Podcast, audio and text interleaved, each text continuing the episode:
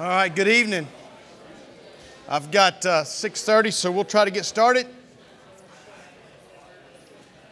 Pastor is uh, in Atlanta for some meetings with the convention, so uh, I'm here tonight. Uh, I was supposed to teach a couple weeks ago and do Job, and then he, we traded out, and I'm doing Proverbs. I thought, man, that's an upgrade.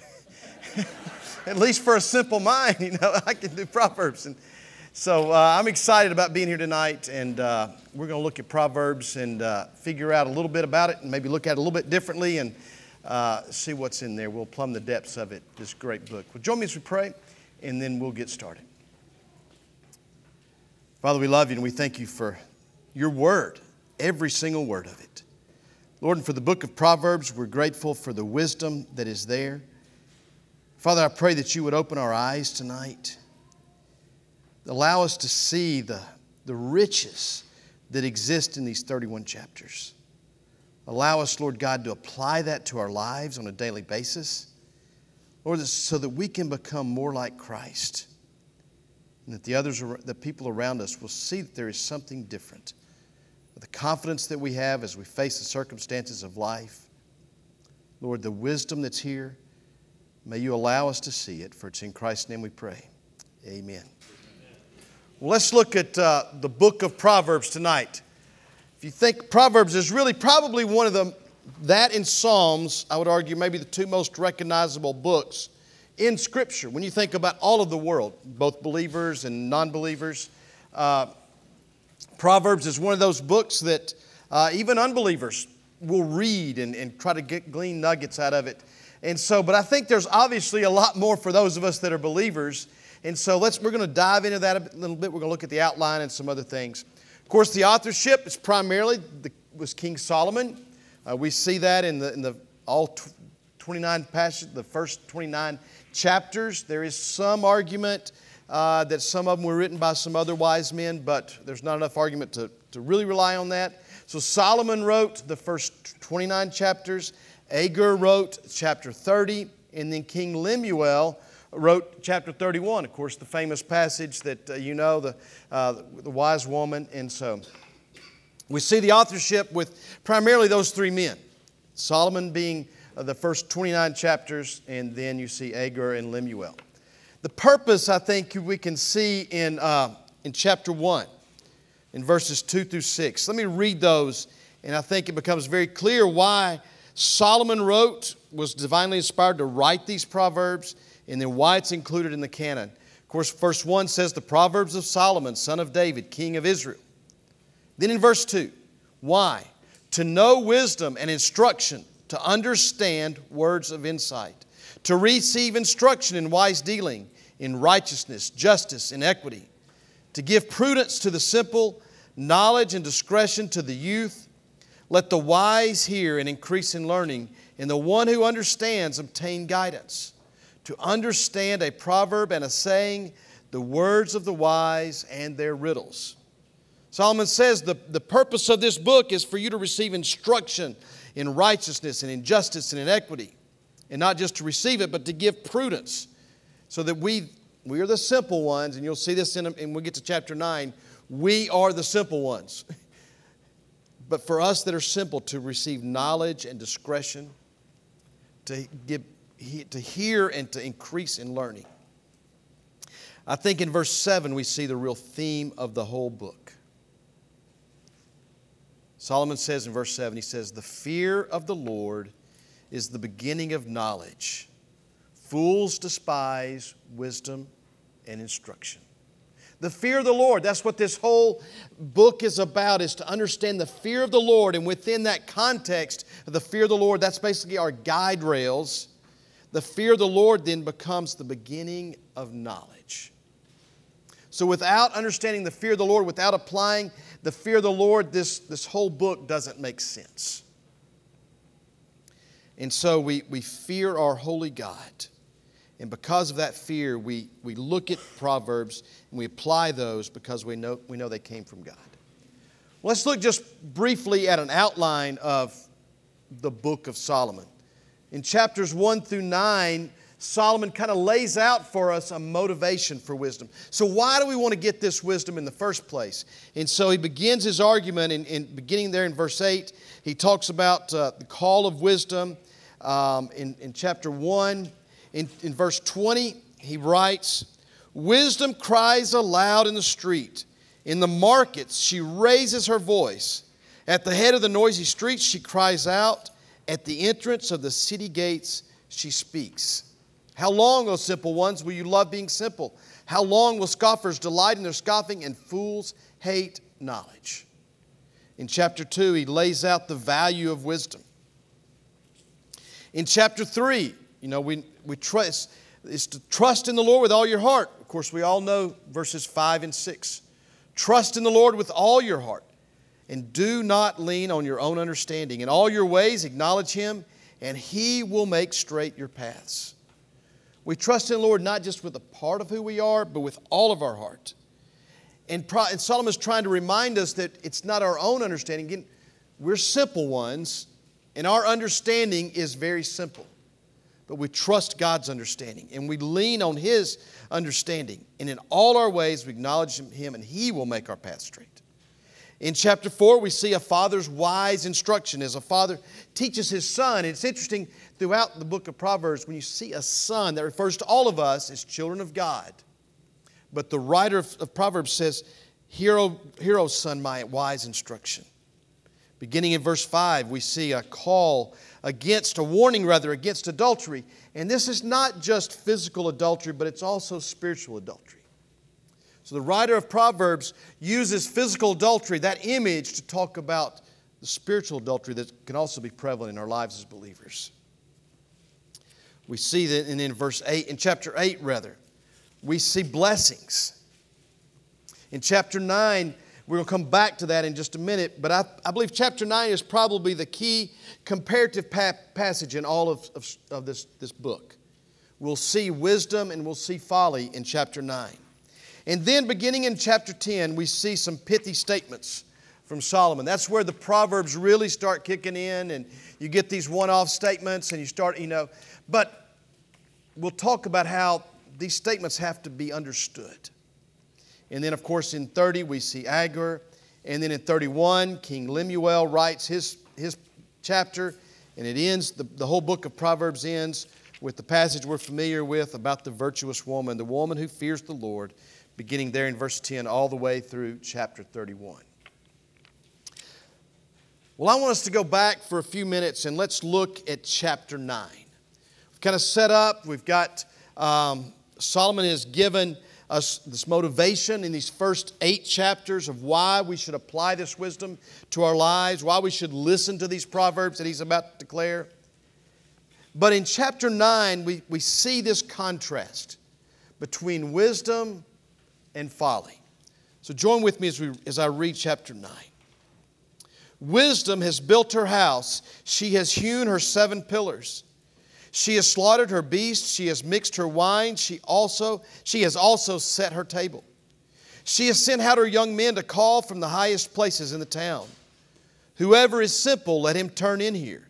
To him who lacks sense, she says, Come, eat of my bread and drink of the wine I have mixed.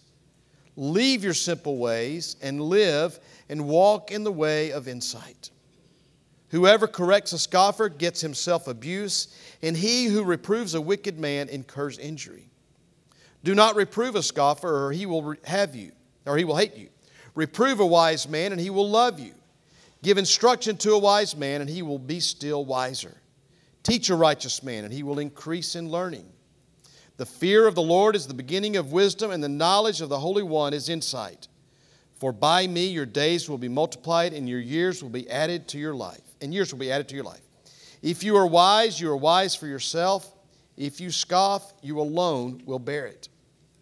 And then we see the contrast, beginning in verse 13. The woman folly is loud, she is seductive and knows nothing. She sits at the door of her house, she takes a seat on the highest places of the town, calling to those who pass by, who are going straight on their way. Whoever is simple, let him turn in here. And to him who lacks sense, she says, Stolen water is sweet, and bread eaten in secret is pleasant. But he does not know that the dead are there, that her guests are in the depths of Sheol. So we have two women here. We've got the woman, the lady wisdom, and the brash woman folly. So we see these two, and it's interesting that both of them cry out in verse 4. Lady wisdom says, Whoever is simple, let him turn in here, to him who lacks sense. And woman, folly, says, Whoever is simple, let him turn in here. So, as I mentioned earlier, and we see in the book of Proverbs that all of us are simple. We're all like sheep that have gone astray. We have these two very clear choices. We can either follow Lady Wisdom or we can be seduced by this woman called Folly. But they their lives, their, their outcomes are very contrasting. Wisdom says, Come, eat of my bread and drink of the wine I have mixed. And that's, that's literally probably wine mixed with some spices or something. It's enhanced. It's, it's a, you know, the bread is delicious. It's fresh. It's refreshing. This wine is refreshing. She said, Come and eat. Leave your simple ways and live and walk in the way of insight. Woman Folly says, Stolen water is sweet and bread eaten in secret is pleasant. She's having to dress up what she's giving. Lady Wisdom is all she's got to do is present the fruit of the vine in this delicious fresh bread that's good for the soul, good for the body. But this loud, seductive woman named Folly says, Well, but my water, she's having to dress it up. My water is sweet, and bread eaten in secret is pleasant. She's having to, to describe, she's having to lie about this, the food that she's trying to offer. But what does Lady Wisdom have?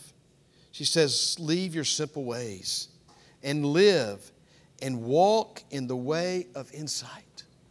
She said, If you follow my ways, if you eat the bread and drink the wine that I prepared for you, you'll leave your simple ways. Remember, we talked about we are simple, but we're going to talk about this wisdom in a minute. If you get this wisdom from Lady Wisdom, now all of a sudden you begin, you get insight from God. You leave your simple ways and you live and you walk in the way of insight. Whereas this loud, brash, seductive woman, Folly, says, Stolen water is sweet, and bread eaten in secret is pleasant. But, this is a big but, he does not know that the dead are there, that her guests are in the depths of Sheol.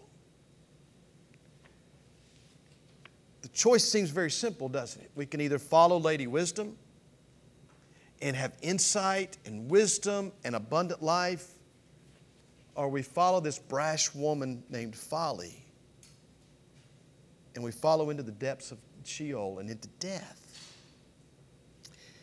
And as I was studying this passage this week, I wondered, well, why in the world would not would everybody not follow Lady Wisdom? Well, it's it seems all nice and neat and contri- and when you when you read it here, but the reality is Satan is the deceiver. He's the father of all lies. And he dresses up this brash woman named Folly and he, he makes the water seem sweeter and the bread seem more delicious. But that's not the way it is. And we're going to talk in a little bit about how it's not enough just to know these things, but we have to apply them to our lives. Because the reality is, every day we're faced with these two choices. We can either follow wisdom or we can be seduced by folly. And that's why the book of Proverbs was written. I want to read for you again verses 9 through 12. Give instruction to a wise man, and he will be still wiser.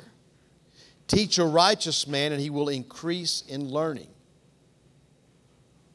Going back to verse 7 in chapter 1 the fear of the Lord is the beginning of wisdom, and the knowledge of the Holy One is insight. For by me your days will be multiplied, and your years will be added to your life. If you are wise, you are wise for yourself. If you scoff, you alone will hear it. We need to hear the wise instruction from the writer of Solomon there in verse 9. Give instruction to a wise man, and he will still be wiser. We have to daily follow Lady Wisdom. We can't get caught up in the seduction of this world, because it so easily entraps us. But rather, we have to be diligent and prudent to make sure that we follow the ways of wisdom and we aren't seduced by the ways of folly. Because they're everywhere. They're everywhere in this world. It so easily entraps us. Um, and so that's why we have to apply this book of Proverbs. Well, how do we do that? How do we begin to read and interpret this book? We talked about all these pithy statements that Solomon has written. And so I want to, as I was studying, I kind of pulled a bunch of resources from several different writers, from Mark Dever and um, John Piper, and from Master Seminary. And I think there's at least seven different ways that we can remind ourselves of how we need to read and interpret Proverbs. When we come to Proverbs, how do we apply it to our lives? How do we study it? How do we understand it? Um, for many of you, it, you'll read a proverb a day. That's a, you know, one chapter a day. It's easy to get through that. But if we're not careful, they just become pithy statements. And they become reminders every now and then. We, we think about something, oh, yeah, I read that proverb, but we need to apply them deeper to our life. The first thing I think we need to do is we need to enjoy the poetic imagery.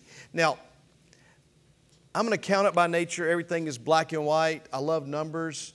Um, poetry was never my thing. I can read poetry and it just goes right over my head, you know? that made absolutely no sense. All this allegory, and I get, I mean, I, I struggle with poetry. Now, I wish I read, read more, but I do think there's unbelievable uh, imagery, there's poetic imagery within the book of Proverbs that as we begin to appreciate that, it brings it to life. Now, I am going to start with my favorite type of imagery here in Proverbs, um, and that's the mathematical imagery. there, there is a mathematical emphasis even in the book of Proverbs. I love the way he writes this. Um, look in chapter 6, verse 16. In this scripture, he'll do this. He says, There are six things that the Lord hates, seven that are an abomination to him. So when you see that, when you see that imagery where he says, there are six things that the Lord hates, seven that are an abomination, what in the world is he talking about? Well, oftentimes that seventh is one you really want to pay attention to.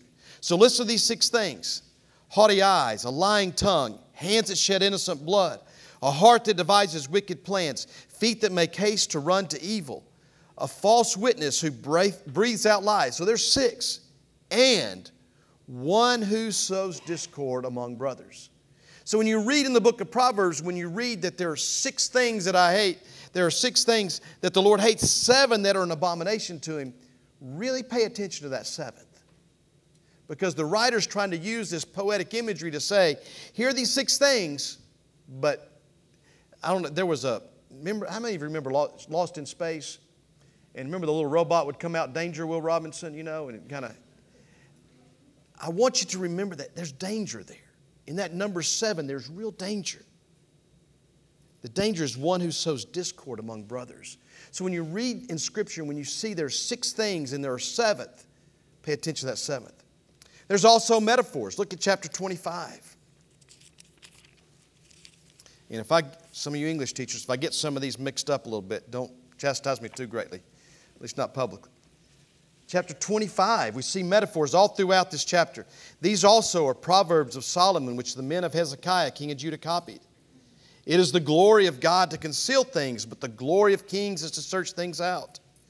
As the heavens for height and the earth for depth, so the heart of kings is unsearchable. Take away the dross from the silver, and the smith has material for a vessel. Take away the wicked from the presence of the king, and his throne will be established in righteousness. Do not put yourself forward in the king's presence or stand in the place of the great, for it is better to be told, Come up here, than to be put lower in the presence of a noble. What your eyes have seen, do not hastily bring into court. For what will you do in the end when your neighbor puts you to shame? Argue your case with your neighbor himself, and do not reveal another secret, lest he who bears, hears you bring shame upon you and your ill repute have no end. He goes on and on and on. A filthy word spoken is like apples of gold in a setting of silver. We see these metaphors, these examples. So when you see metaphors, enjoy those metaphors. We see similes in um, chapter 26, verse 1. Like snow in summer or rain in harvest, so honor is not fitting for a fool. Now, I love snow, but it snow in summer is not going to last very long, right? And the last thing you want when you're trying to bring the wheat in out of the field is a bunch of rain that's going to make it all wet and you can't get the tractors out there and it ruins the crop. So, what Solomon is saying, he says these, sim- these similes, like snow in summer or rain in harvest, so honor is not fitting for a fool.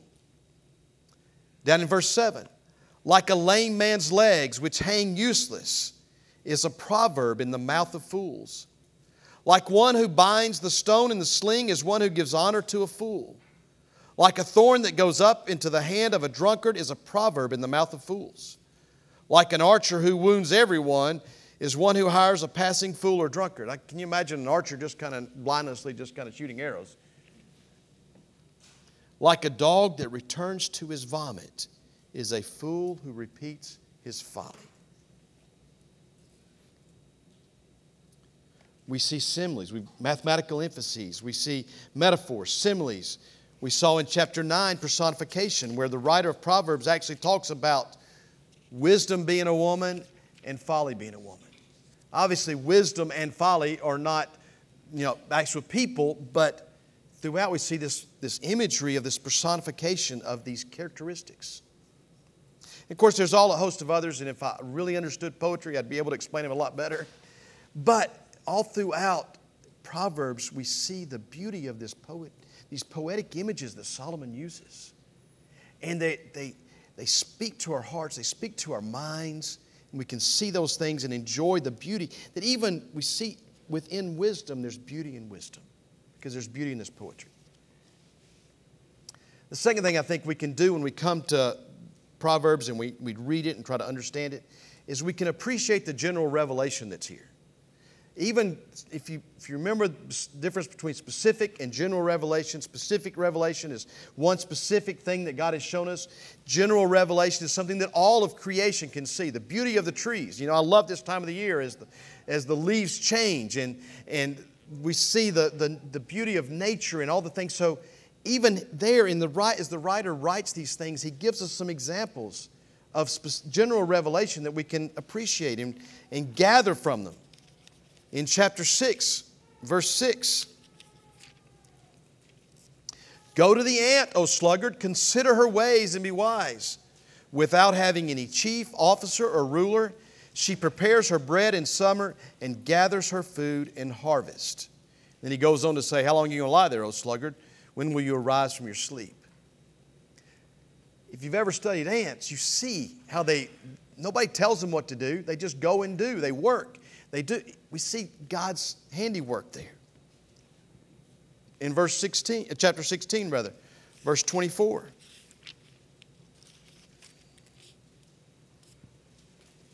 Gracious words are like a honeycomb, sweetness to the soul and health to the body. There is nothing like fresh honey that came right off of a honeycomb, is there? It's so natural. It's a whole lot better than this sugar stuff you get in the grocery store. And so Solomon is saying that my words, I want you to understand, because they would have understood the honey and the taste of that honey coming straight off the honeycomb. Gracious words are like that honeycomb. There's sweetness to the soul and health to the body. Remember King David, how he took the, um, the honey and it revived his soldier.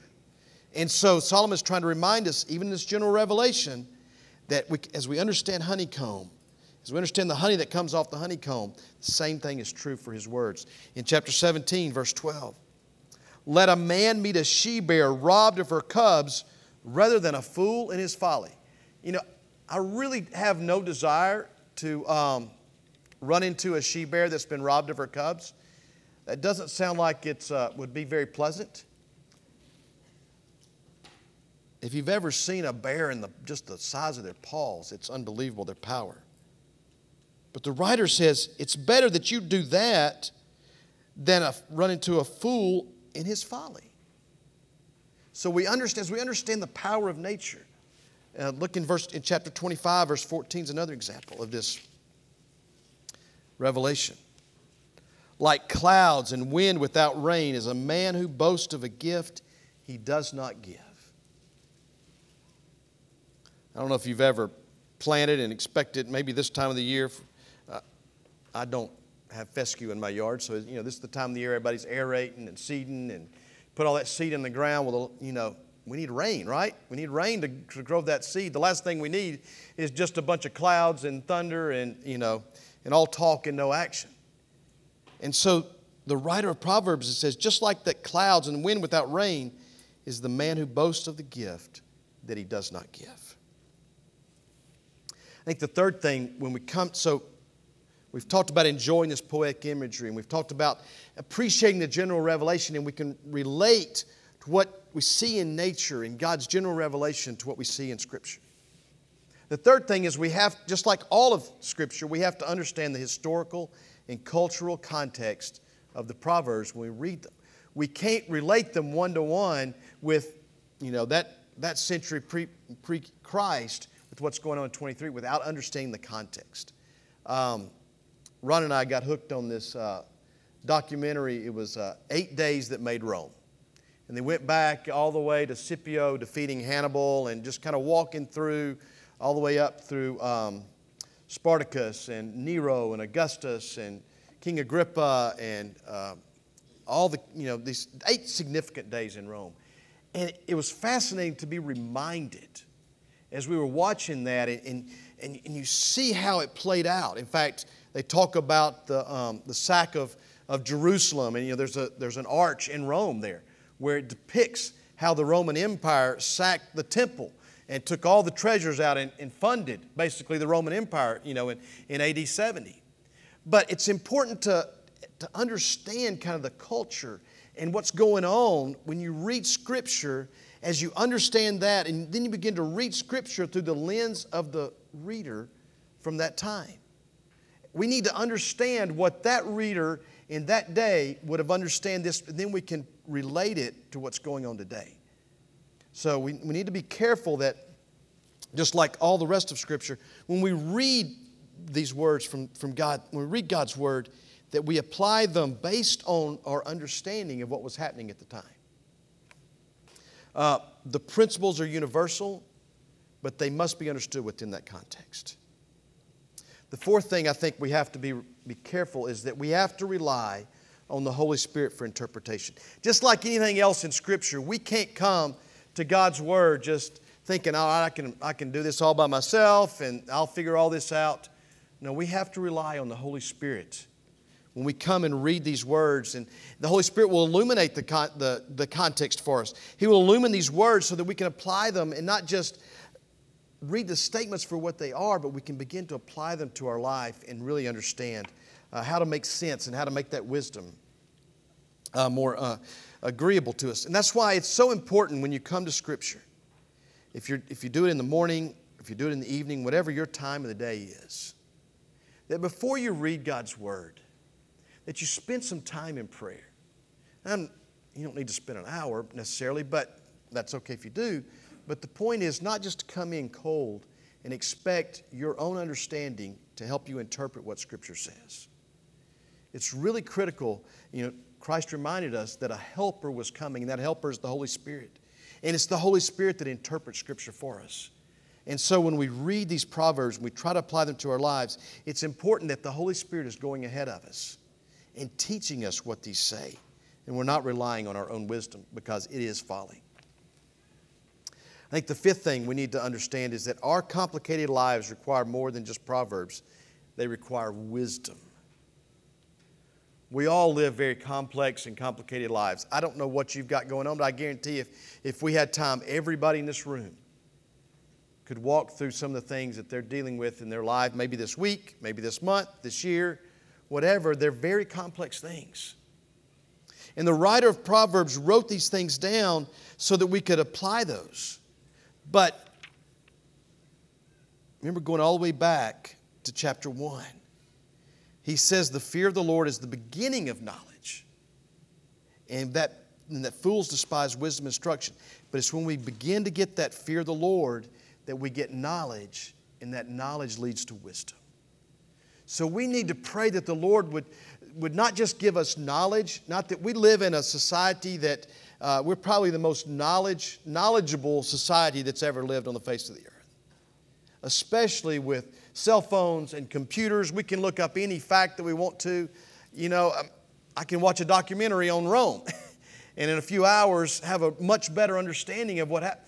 But knowledge without wisdom is folly.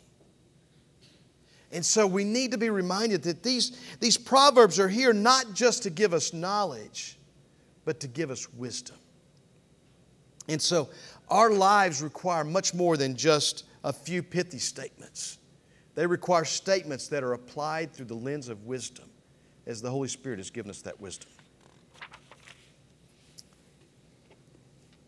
Number six. Simply reading the Proverbs will not make a fool wise. Now, I say that a little sarcastically because we all have people we know could probably stand to read the Proverbs every day over and over and over again because they're not applying them. And we all have, we all know a lot of unbelievers that read Proverbs. I've got people that talk, they'll talk about Proverbs, you know, that they don't believe in God, but they'll believe in some of these Proverbs because they're very practical things. But these Proverbs, just reading them without applying them in the context of Scripture, will not make you wise. They'll make you knowledgeable. They may make you smart or intelligent. They may make, keep you from making a foolish decision, um, but they will not make you wise. They will not give you wisdom. They must be understood within the context of Scripture. They must be accompanied by the fear of the Lord. It's not enough just to read these things and apply them. Oh, that's a good business decision. Or, you know, I really don't want to make them angry, so I'm going to, I'm going to, you know, just like don't want to rob the she bear of her cubs, I'm not going to, you know, at some point you stop talking to that person because you're just beating your head against a wall.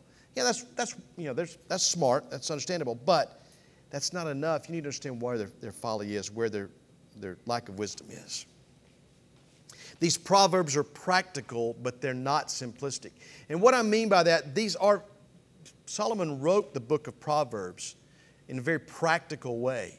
He took it and, and simplified things down, things that we could understand. That's, that's the beauty of these pithy statements, is that we can apply them. But there's much deeper understanding and wisdom behind them. And so we need to um, realize that there are depths that we need to plumb, uh, plumb rather, with, um, with these proverbs. And how do we do that? I think we do that by meditating on them slowly and deliberately over time. Yes, there is um, there's a lot of benefit in reading a proverb a day, reading one chapter a day. But there's also a lot of benefit in going back and just poring over one or two Proverbs for a day or two or three and read the same one over and over as we try to get deep into the, the depths of what those Proverbs mean. They need to be meditated on slowly and deliberately over time. That's why Scripture can't just be read in one sitting and, you know, one time I've read through the Bible, one time I'm good to go. That's not the way it works because God's Word is so deep and so intricate. And the Holy Spirit applies it to us differently every time we read it because he takes our wisdom and our, understand, our own knowledge and understanding and applies them differently. And so we need to take God's word and we need to spend time in these proverbs and meditate on them slowly and deliberately. They must also be applied. It's one thing to have the understanding and not use it, it's another thing to actually apply that understanding and put it to use. Just like we know, if we know in our heads that wisdom is better than folly, but yet we don't really apply that it's very easy for us to go down the path of this seductive woman named Folly. Number seven, proper application of Proverbs comes with time and experience. This kind of goes back to what we talked about with number six. But it takes time and experience, day after day, month after month, year after year, filtering these these words through the experiences of our life. It's one thing for me to read, you know, when it, you read in chapter 4 where he's talking about, oh, son. Well, when I read that before I had any children, that meant one thing. But as you have children and then have grandchildren, you, you can begin to read that through the experiences of your life, and the scripture becomes alive. And that understanding of, this, of these proverbs becomes that much more intricate and detailed in my life, and I can begin to apply it. So know that you're not going to read all the, like we said earlier, you're not going to be able to read the Proverbs and understand every single, all of them all in one sitting. But that's the beauty of Scripture that as we grow and as we mature And as we go through things in life, God begins to apply those things. And that then the next time we read that proverb, we go, oh, yes, I understand because I was in that situation. I understand because I've gone through this and I've got the scar to prove that that wasn't the right way to go. Sometimes that experience is good, sometimes the experience is bad. But proper application of these proverbs comes with time and it comes with experience. T.S. Eliot wrote, Where is the life we have lost in living? Where's the wisdom we have lost in knowledge? Where is the knowledge we have lost in information? Where's the life we have lost in living? I think sometimes we get so busy doing things and living and going from one meeting to the next or doing this activity or that activity that we forget where life is. We forget to actually live. He says, Where's the, wis- where's the wisdom we have lost in knowledge? Talked about, and then he says also, Where's the knowledge we have lost in information? We are in an information society. I think we get flooded with so much information that sometimes we don't take the time to really understand and get knowledge, then knowledge that leads to wisdom, and the wisdom that leads to life. Let me encourage you to slow down. Slow down and, and spend time in God's Word. Spend time in these Proverbs. That's really the goal of the Proverbs is not these quick fixes. Yes, there are some things that yeah, if you'll apply them today, they're going to change your life. But the goal of these proverbs is to apply them to your life and to study on them and to meditate on them day after day and month after month and year after year. It's not just simply an, an avoidance of sin and punishment, but it's literally having that abundant life. Let me go back to chapter 9.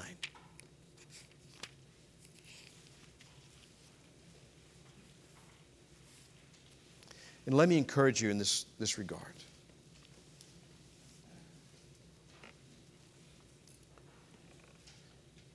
We saw the contrast with wisdom and folly. Wisdom has built her house.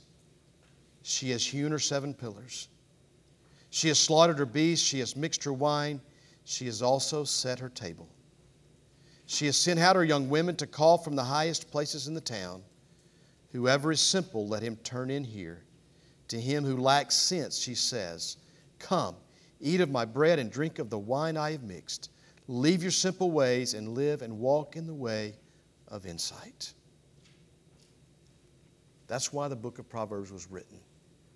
It was written for us to leave our simple ways and to live and to walk in the way of insight. And we can't do that without spending time meditating on this word without spending time truly trying to grasp what it means and allowing it to get deep into our soul and not just be a surface uh, issue, but to really deep down get into our souls and change not just how we act, but how we think. And that's the goal of Proverbs.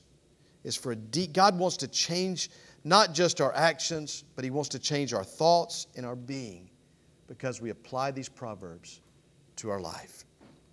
My prayer for you is that um, you'll spend some time in the Proverbs. It's a beautiful book, it's incredibly deep. But as we spend time in, in God's Word, just like anything else, in these Proverbs, we can grow deeper. We can gain not just knowledge, but we can gain wisdom. And it's that wisdom that will really change our lives. And it change the lives of the ones of those around us. And it won't just be that we'll avoid sin and punishment, but we'll then begin to live that abundant life. Would you join me as we pray, and then we'll let you guys out a little bit early tonight.